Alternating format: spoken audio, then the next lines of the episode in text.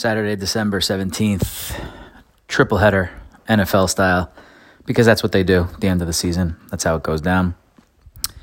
Fantasy playoff season. That's where we're at. And the worst possible way to open fantasy football playoff weekend on a Saturday around game started at 1, so let's call it 110, 115.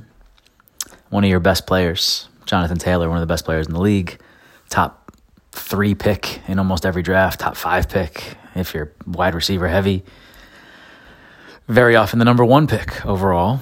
Certainly hasn't lived up to that, but went on the field as an RB1. Um, I expected him to smash today and uh, touched the ball once, hurt his ankle, never touched it again. He was out for the game. And while I think I still have a fighting chance, that is a tough way to go into a win to advance scenario. And I feel for many of you around the globe who are battling for real money and pride and uh, had one of your best players, if not your best player, go out of a game, mind you, that ended up putting up 70 something points.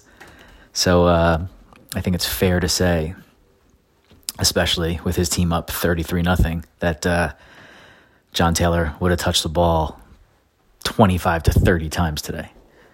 God, it hurts more just saying that out loud. Fuck. So, feel for me. I feel for you. Hopefully, 24 hours from now, I'll feel a little better about uh, my quarterfinal matchup